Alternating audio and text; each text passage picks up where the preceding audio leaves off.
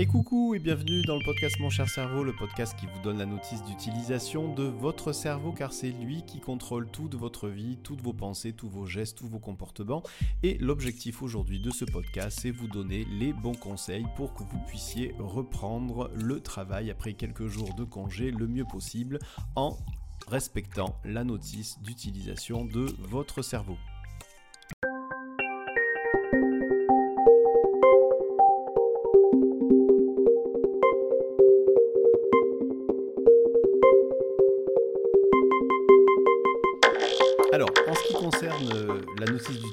De votre cerveau, pour reprendre le travail, en fait, il y a cinq points importants à savoir. Cinq points qui concernent 1. Votre charge mentale, 2. La qualité de votre sommeil, 3. La gestion du stress, 4. Votre motivation et 5. Le sens des choses. Et l'objectif de ce podcast, c'est que vous puissiez comprendre comment fonctionne votre cerveau par rapport à ces 5 points et comprendre aussi que ces 5 points sont dépendants les uns des autres. C'est-à-dire que si vous augmentez votre charge mentale, le risque c'est que ça influe sur la qualité de votre sommeil, qui va aussi influencer la gestion euh, du stress, qui va aussi influencer la motivation et le sens des choses. Et chaque point, lorsque vous le faites varier vers le bas ou vers le haut, ça va influencer les quatre autres points. C'est pour ça que c'est important déjà de comprendre comment fonctionne votre cerveau par rapport à ces cinq points, de façon à ce que la reprise du travail soit la plus facile possible. Alors, concernant ces cinq points, le premier, donc, euh, je parlais de charge mentale. Alors déjà, Qu'est-ce que la charge mentale Pour faire simple, la charge mentale, c'est la liste de toutes les choses que vous avez à faire dans votre tête et auxquelles vous devez penser. Et donc c'est un processus qui est donc conscient, puisque c'est quelque chose que vous ne voulez pas oublier. Et en fait, c'est la liste des choses que vous, euh, vous avez en tête et à faire dans la journée. Alors vous pouvez faire le test suivant, prenez un papier et un stylo, et vous allez euh, peut-être vous remémorer, euh, si vous n'êtes plus déjà en vacances, en fait la liste de choses que vous aviez en tête lorsque vous étiez en vacances, de choses auxquelles vous deviez penser dans la journée. Par exemple, euh, je ne sais pas moi, prendre des affaires pour aller à la plage, euh, préparer le repas ou quoi que ce soit d'autre. Bref, le fait est, c'est que vous allez vous apercevoir que cette liste, normalement, lorsque vous étiez en vacances, elle était quand même assez petite. Et si maintenant vous refaites le même travail, toujours avec le même papier et le même stylo, pour la période dans laquelle vous rentrez, qui est en fait la reprise du travail, eh bien vous allez effectivement tout marqué, pas uniquement dans le domaine du travail. Hein. c'est euh, lorsque je parle de charge mentale, ça concerne tout ce que vous avez dans la tête.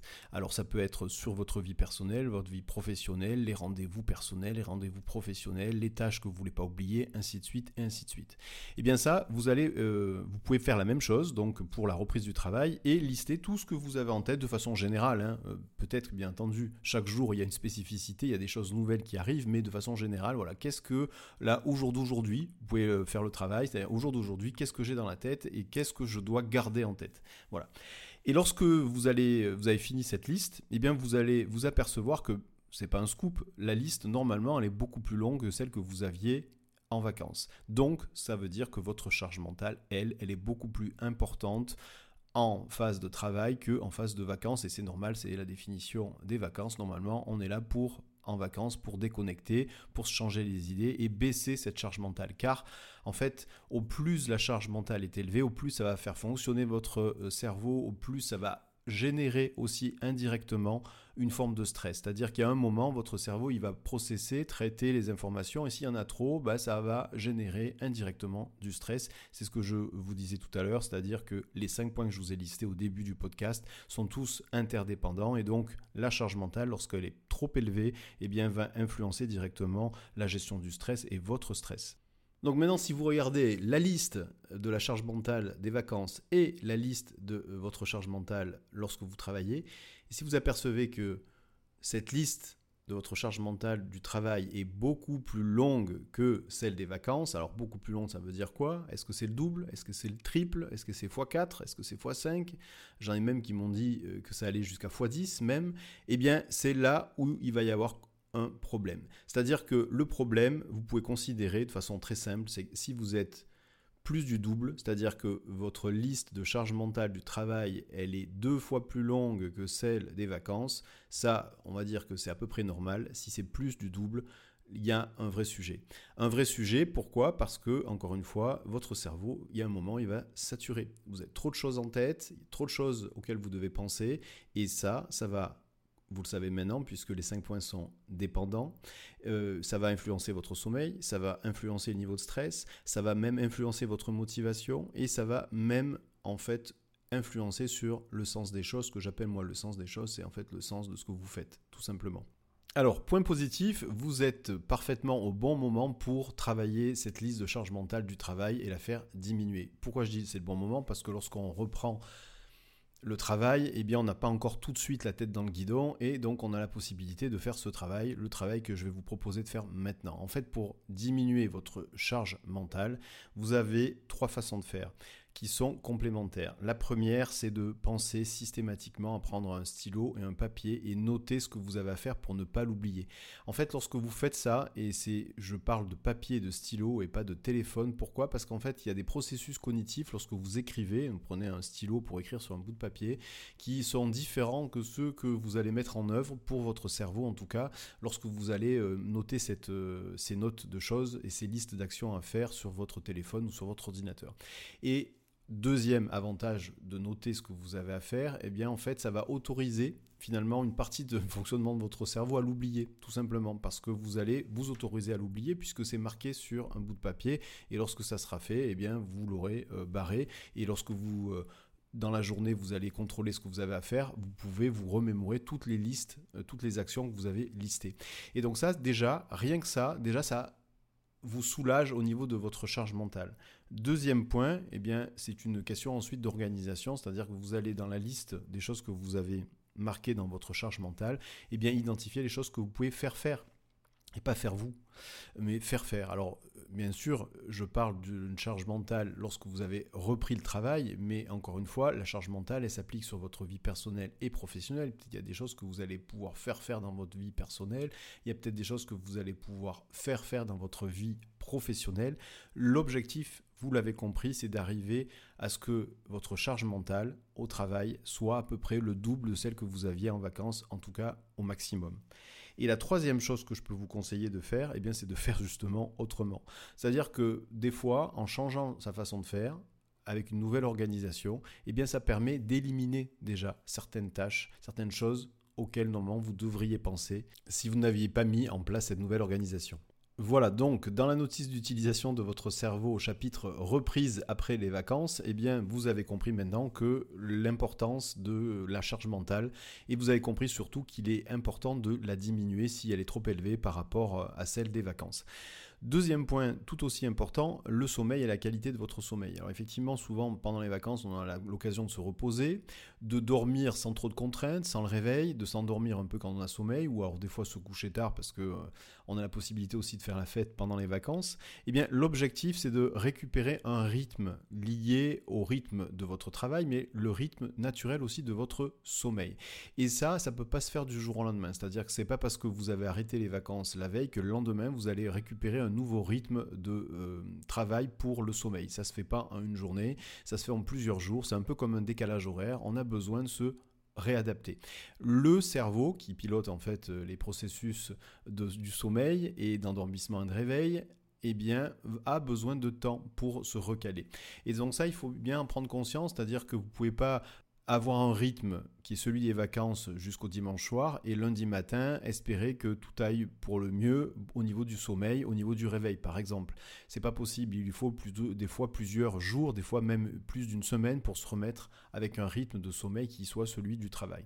Alors après, une fois que bah, vous avez passé cette période-là, le mieux c'est de l'anticiper, hein, quelques jours avant la fin des vacances, de reprendre un rythme qui soit plus celui au niveau du réveil et puis du coucher, celui du travail, tout simplement.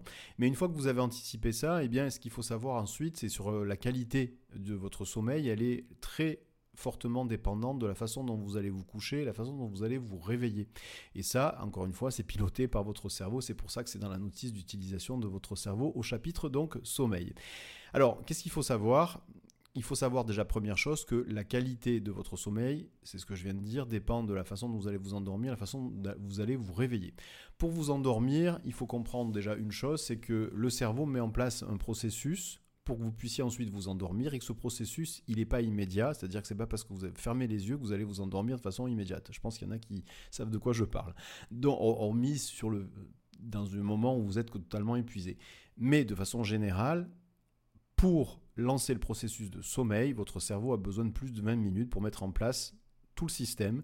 Et ce système-là, il peut être retardé si vous êtes notamment devant un écran. Pourquoi? Si vous regardez euh, la télé, un iPad, euh, un téléphone, enfin quel que soit le type d'écran, eh bien il faut savoir que les écrans produisent une dominante de lumière qu'on appelle la composante d'une lumière bleue. Alors la lumière n'est pas bleue quand vous regardez avec vos yeux, mais il y a cette dominante dans la lumière qui est produite par les écrans, eh bien qui va stopper le processus en fait du sommeil, c'est-à-dire que le cerveau, pour que vous puissiez vous endormir, produit une hormone. Et cette production d'hormones, elle est stoppée à cause de la lumière produite par les écrans. Alors peut-être que certains vont me dire oui, bah, moi j'ai quand même l'habitude de m'endormir euh, tous les soirs après avoir regardé 7 euh, ou 8 épisodes de ma série et je m'endors même devant la télé. Alors ça pour votre cerveau, ça s'appelle pas s'endormir, ça s'appelle tomber par épuisement et ça c'est pas du sommeil. Et ça va justement influencer directement la qualité de votre sommeil. C'est ce qui fait que des fois lorsqu'on se réveille, on est déjà fatigué avant même de se lever. Alors si vous voulez préserver la qualité de votre sommeil, eh bien la première chose à faire c'est d'éviter et de bannir tout type d'écran 20 minutes avant de dormir. Donc vous faites ce que vous voulez, vous pouvez lire, vous pouvez faire ce que vous voulez, mais évitez les écrans 20 minutes avant d'aller vous coucher. Donc ça c'est vraiment le premier conseil que je peux vous donner qui est en fait par rapport au fonctionnement normal de votre cerveau. Alors même chose, la qualité de votre réveil va aussi directement impacter la qualité de votre sommeil.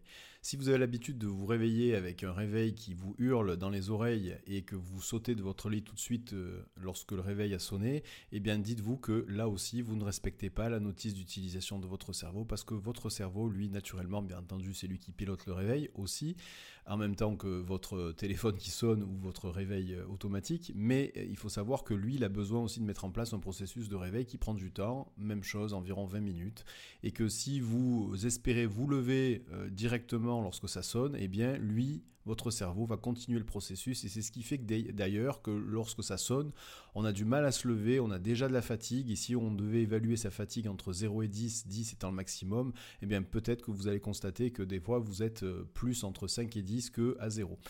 Et donc c'est là où c'est pas normal. Donc, comment faire pour bien se réveiller? Eh bien, il faut savoir que pendant des millions d'années, notre cerveau, lui, était habitué euh, à déclencher le processus du réveil bêtement en captant de la lumière, tout simplement. Alors, même avec les yeux fermés, euh, on peut capter de la lumière puisque les yeux sont pas totalement euh, fermés, les paupières ne sont pas totalement closes et donc un peu de lumière eh bien ça lance le processus finalement que va synchroniser le cerveau pour pouvoir se réveiller, pour pouvoir vous réveiller. Il a besoin d'à peu près 20 minutes pour faire ça. Donc qu'est-ce qui se passe? C'est vrai que si vous êtes dans une chambre où, c'est noir et que c'est votre téléphone qui se met à sonner, il n'y a pas de lumière et donc vous allez chanter tout ce processus-là et ce qui fait que vous allez vous lever déjà fatigué.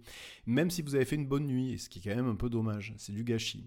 Alors dans le processus et dans la notice d'utilisation de votre cerveau, chapitre donc réveil, il faut savoir que donc votre cerveau a besoin non seulement de lumière pour déclencher ce processus-là, et puis il a besoin de 20 minutes. Alors ce que je peux vous conseiller, eh bien, c'est de prendre un réveil à simulation d'aube euh, que vous pouvez trouver dans le commerce, qui va euh, tout simplement si vous le programmez par exemple pour vous réveiller à 7 heures, lui, 20 bah, minutes avant, une demi-heure avant, il va progressivement faire une lumière très douce, hein, donc qui est au départ très rouge, un peu comme un, soleil qui se lève. Et ce qui fait qu'en fait, lorsque le réveil va sonner à 7 heures, vous allez pouvoir en fait constater que vous n'êtes pas du tout dans le même état. Parce qu'en fait, tout le processus amont, qui est piloté par votre cerveau, a eu lieu 20 minutes avant et progressivement. Et ça, c'est vraiment important. Deuxième chose que je peux vous conseiller aussi de faire, c'est de ne pas sauter directement de votre lit, mais prendre au moins une minute pour rester dans votre lit et prendre conscience simplement, en gardant les yeux fermés ou en gardant les yeux ouverts, peu importe, de votre respiration. Et puis d'imaginer que vous scannez tout votre corps, de la tête jusqu'aux pieds, des pieds jusqu'à la tête. En fait, ça, c'est un processus qui va permettre de vraiment reprendre conscience sur le processus de réveil que vous avez mis en place. Et puis surtout, c'est comme en fait un sas entre la phase de sommeil et la phase d'activité que vous allez ensuite déclencher lorsque vous allez vous lever. Et c'est un moment important. Même si ça dure quelques secondes, vous prenez 10, 15 secondes, si vous avez une minute c'est encore mieux, mais voyez, de faire vraiment cette transition-là, pour que progressivement aussi votre cerveau puisse passer dans cette phase active. Et voilà, donc c'était le deuxième point concernant la reprise du travail, important donc le sommeil pour votre cerveau. Et vous le savez maintenant, le sommeil aussi dépendant de votre charge mentale. Si votre charge mentale est élevée, ça va détériorer aussi la qualité de votre sommeil. Troisième point tout aussi important, la gestion du stress et le stress. Alors bien entendu, lorsqu'on rentre de vacances, eh c'est là où le stress souvent revient. Et donc pour gérer ce stress-là, vous le savez maintenant, déjà il faut bien maîtriser la charge mentale, parce que la charge mentale va directement impacter votre niveau de stress. Il faut bien gérer le sommeil, vous venez de, le découvrir. Et donc, autre chose que je peux vous conseiller pour gérer le stress, puisqu'il n'y a pas de bon ou de mauvais stress, hein. le stress c'est un processus qui est géré encore une fois par votre cerveau, c'est juste une question de niveau de stress. Il n'y a pas de bon euh, stress créé par votre cerveau, il n'y a pas de mauvais stress créé par votre cerveau. Lui, votre cerveau, il crée du stress, c'est tout. Et en fait, c'est juste un niveau, une quantité de stress. Et donc là, lorsqu'on dit on est stressé, c'est que souvent la quantité de stress produite par votre cerveau, elle est trop importante par rapport à ce que euh, vous devez faire. Ou alors elle est mise en amont, c'est-à-dire que le stress est généré avant même de faire l'action ou ce que vous devez réaliser. En fait, si, vous si on avait zéro stress, on ne pourrait rien faire souvent. C'est grâce au stress déjà qu'on peut s'extraire de situations délicates, mais c'est aussi grâce au stress qu'on peut donner le meilleur de soi-même. Rappelez-vous, lorsque vous étiez à un examen ou à l'école, eh bien, si on, vous arriviez à gérer votre niveau de stress, c'est souvent quand on est un peu stressé qu'on donne le meilleur de soi-même. Par contre, si on est trop stressé, eh bien là, c'est tout le contraire, on va faire une contre-performance, on peut même oublier ce qu'on a appris. À l'école, on peut avoir ce qu'on appelle le trou noir, hein, c'est-à-dire euh, vraiment trop de mémoire. J'ai rien, écrit sur ma feuille parce que j'étais complètement stressé, j'ai tout oublié. Et eh bien là, dans le monde du travail, ça peut être exactement la même chose, c'est-à-dire que le stress, lorsqu'il est produit par votre cerveau et qu'il est trop élevé, et que en plus de ça, votre cerveau produit quasiment constamment du stress qui n'est pas fait pour, euh, au départ pour ça, hein, puisque le stress c'est vraiment pour gérer euh, une situation qui doit être temporaire. Mais si votre cerveau produit systématiquement du stress, eh bien ça va impliquer des pathologies, c'est-à-dire que ça va impacter votre santé. Et c'est comme ça dans le stade ultime où on peut arriver jusqu'au burn-out. Donc pour éviter ce stade ultime, Cinq choses à faire pour votre cerveau. Anticiper, planifier, décomposer, respirer, visualiser. C'est ce dont votre cerveau a besoin. Alors, anticiper pourquoi? Parce qu'en fait, contrairement à ce qu'on a pu penser pendant des années, et les neuroscientifiques l'ont démontré, c'est que notre cerveau, c'est plutôt un organe prédictif. C'est-à-dire qu'au départ, on pensait que le cerveau réagissait à ce qui lui arrivait. Eh bien non, euh, dans son travail, eh bien, il essaye tout le temps d'anticiper. Et donc, dans, ça fait partie de son fonctionnement. Donc, euh, le fait de pouvoir anticiper ce qui va se passer, c'est-à-dire de finalement de dire voilà, euh, je vais aller au travail, je vais avoir ça à faire, le fait d'y réfléchir, de l'anticiper, eh bien ça va permettre de baisser le niveau de stress. C'est-à-dire que si vous l'avez anticipé, euh, votre cerveau ne va pas être confronté à quelque chose de nouveau, il aura déjà finalement eu la situation. Deuxième chose, planifier. Alors planifier, c'est important, ça va avec l'anticipation, c'est-à-dire que planifier, euh, si vous mettez des jalons, des choses que vous avez à faire avec des dates, des objectifs, eh bien là, ça va aussi finalement faire baisser le niveau de stress de votre cerveau, puisque en fait, il va comprendre, vous allez comprendre, grâce au fonctionnement de votre cerveau, que bah, il y a des jalons et qu'il y a des dates et qu'il y a des choses qui vont être réalisées en fonction de ces dates-là. Troisième chose, décomposer. Alors oui, euh, décomposer c'est important parce que des fois, on a trop tendance, surtout quand on rentre de, de congé, se dire bon voilà, j'ai ce truc-là monstrueux à faire, comment je vais m'y prendre, je commence par quoi? Et là, c'est une forme aussi de, de, décomposition. La décomposition, c'est aussi une forme d'anticipation pour votre cerveau, c'est-à-dire euh, bah, de dire voilà d'abord je vais commencer par ça, ensuite je vais faire ça, et ensuite je vais faire ça. Le fait de décomposer, de vous le dire, même si parfois ça peut vous paraître évident, eh bien le fait de faire cet exercice-là, mentalement, ça va permettre aussi de faire baisser le niveau de stress.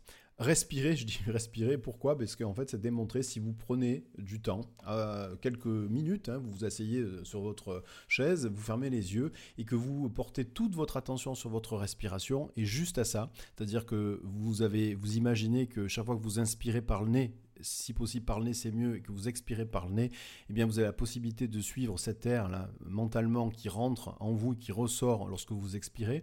Eh bien si vous faites ça pendant euh, une minute, deux minutes, trois minutes, ça fait baisser le niveau de stress. Votre cerveau, il a besoin de ça. En fait, ça le met dans un mode de fonctionnement qui lui permet, un peu comme la méditation, de faire baisser le niveau de stress. Et si vous voulez, vous pouvez même faire ce qu'on appelle de la cohérence cardiaque. Alors, pour faire de la cohérence cardiaque, c'est très simple. Hein. C'est-à-dire que vous fermez les yeux, vous toujours vous respirez par le nez, c'est toujours la même chose. Il a été démontré aussi euh, avec des études euh, qui ont à l'appui que lorsque vous euh, respirez consciemment, c'est-à-dire vous portez votre attention sur votre respiration et que vous le faites par le nez, ça diminue le niveau de stress. Et donc, si vous voulez faire de la cohérence cardiaque, eh bien, vous inspirez par le nez en comptant jusqu'à 5, c'est 5 secondes. Vous expirez par le nez toujours en comptant jusqu'à 5, 5 secondes, et vous faites ça plusieurs fois euh, pendant 2-3 minutes. Vous gardez ce rythme-là, vous comptez 1, 2, 3, 4, 5, ça c'est l'inspire par le nez. 1, 2, 3, 4, 5, ça c'est l'expire par le nez. Et vous continuez toujours à faire ça pendant 2-3 minutes. Mais vous allez voir que ça va baisser aussi votre niveau de stress. C'est pour ça que je parle de respirer. Et visualiser, eh bien, visualiser, c'est la, capacité de s'imaginer les choses. Et donc, si vous avez besoin de fermer les yeux, ben, vous fermez les yeux, et votre cerveau va se projeter. En fait, visualiser, c'est se projeter dans le futur. Et c'est en source aussi de finalement de faire baisser votre niveau de stress, ça va le rassurer, ça va rassurer votre cerveau. Et donc, le fait d'anticiper, de planifier, de décomposer les tâches, de respirer, de visualiser sont cinq points qui sont essentiels et qui sont dans la notice d'utilisation de votre cerveau et qui sont indispensables. Ces points sont indispensables pour faire baisser et gérer votre stress. Le quatrième point, la motivation. Alors, la motivation, là, effectivement, lorsqu'on rentre de vacances et qu'on doit retourner au travail, des fois, on manque d'une certaine dose de motivation.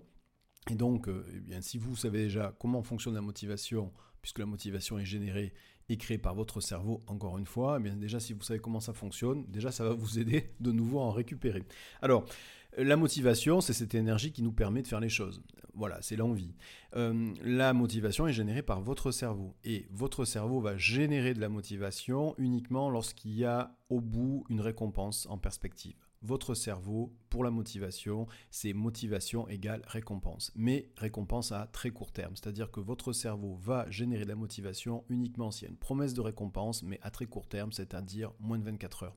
C'est-à-dire que lorsque vous arrivez de vacances et que vous avez un projet, même très intéressants, avec des objectifs même très intéressants, mais qui ne seront réalisés que dans 6 mois, 1 an, eh bien pour votre cerveau, c'est largement insuffisant. Pourquoi? Parce que lui, il a besoin d'une récompense à court terme. Et ça, les sportifs de haut niveau connaissent très bien le mécanisme de leur cerveau et euh, de la motivation, puisque un sportif de haut niveau qui peut s'entraîner des fois pendant des heures et des heures et pendant des mois pour euh, potentiellement gagner les Jeux olympiques au bout de 4 ans ou les championnats du monde dans un an, eh bien, ils doivent faire avec le fonctionnement de leur cerveau et de la création de la motivation. Et qu'est-ce qu'ils font? Ben, Ils font qu'ils se font un kiff, une récompense, donc chaque jour. C'est-à-dire que chaque jour, lorsqu'ils ont terminé leur entraînement et qu'ils sont finalement arrivés dans leurs objectifs quotidiens, ils ont atteint leurs objectifs quotidiens, et eh bien ils se font un kiff. Ils associent la récompense, donc le kiff c'est la récompense, pour justement permettre au cerveau de garder cette motivation, de façon à ce que cette motivation ne s'étiole pas dans le temps, parce que c'est ça le risque en fait. C'est-à-dire que si en plus vous arrivez, vous, de vacances, que vous n'avez pas de motivation, ben, le but c'est d'en trouver, et donc de dire, ben voilà, ce qui me motive, ça va être ça, mais si aujourd'hui, en rentrant par exemple, premier jour de travail, eh bien si j'ai fait ça, à la fin de ma journée, je me fais un kiff. Alors c'est quoi la définition d'un kiff? C'est donc la récompense pour votre cerveau, hein, c'est la même chose faut que ce kiff, ce soit un plaisir et qu'il soit facilement réalisable. Trop de gens me disent, ah oui, mais moi mon kiff c'est d'aller marcher en forêt, mais c'est la forêt, elle est à une demi-heure de chez moi et donc je peux pas y aller tous les jours. Donc non, ça, ça s'appelle pas un kiff facilement mobilisable quotidiennement. Ça doit être donc quelque chose qui vous fait plaisir et qui est simple à faire en fin de journée, tout simplement. Donc le conseil lorsque vous reprenez le travail, c'est déjà de faire le tri dans ce que vous avez à faire de façon à commencer par des tâches qui vont vous euh, que vous allez pouvoir associer à une récompense et que cette récompense puisse vous faire plaisir et donc vous allez réamorcer la pompe à la motivation. Dernier point, le sens des choses. Alors euh, c'est en fait étroitement lié, de toute façon je vous ai dit que ces cinq points étaient tous euh, dépendants les uns des autres, mais le sens des choses c'est quoi? En fait il faut savoir que vous avez dans votre cerveau une toute petite partie qui est au centre de votre cerveau qui est pas plus grosse qu'un noyau d'abricot et qui s'appelle le cortex singulaire. Et ce cortex singulaire, un de, ce, de ses fonctions, c'est de justement de comprendre et d'anticiper le sens des choses et trouver du sens dans ce que vous faites, tout simplement.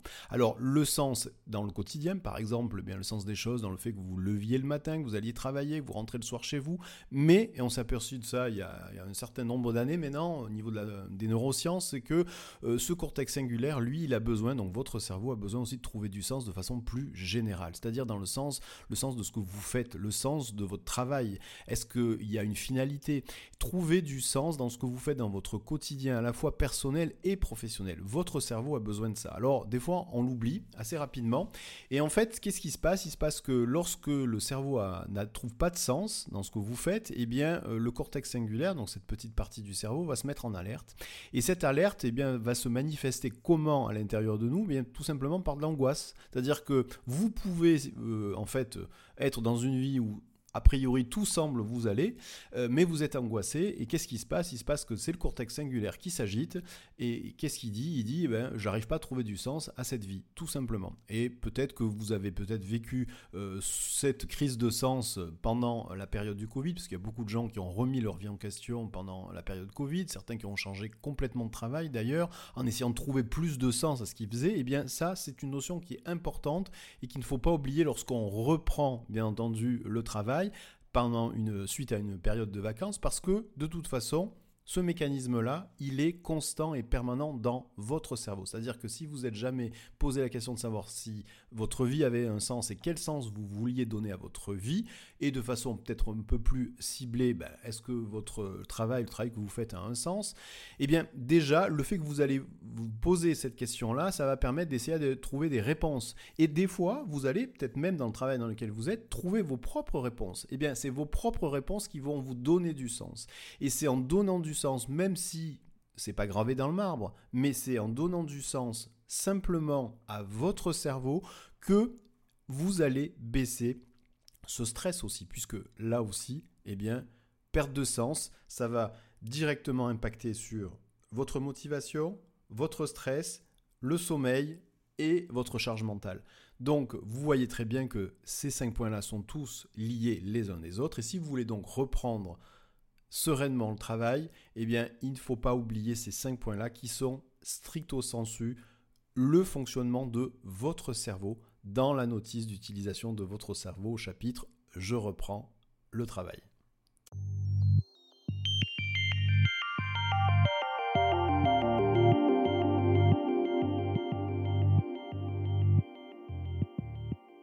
Et voilà, ce podcast se termine. Je vous laisse maintenant le soin de mettre en place les 5 points pour reprendre le travail. J'espère que ce podcast vous a plu. N'hésitez pas à le partager si vous euh, connaissez d'autres personnes qui ont besoin d'écouter ce podcast avant de reprendre le travail. Si vous avez aimé, n'hésitez pas aussi pour qu'il soit diffusé plus largement et eh bien, à mettre un commentaire et une note sur la plateforme sur laquelle vous l'écoutez. Et dans tous les cas, je vous dis à très bientôt.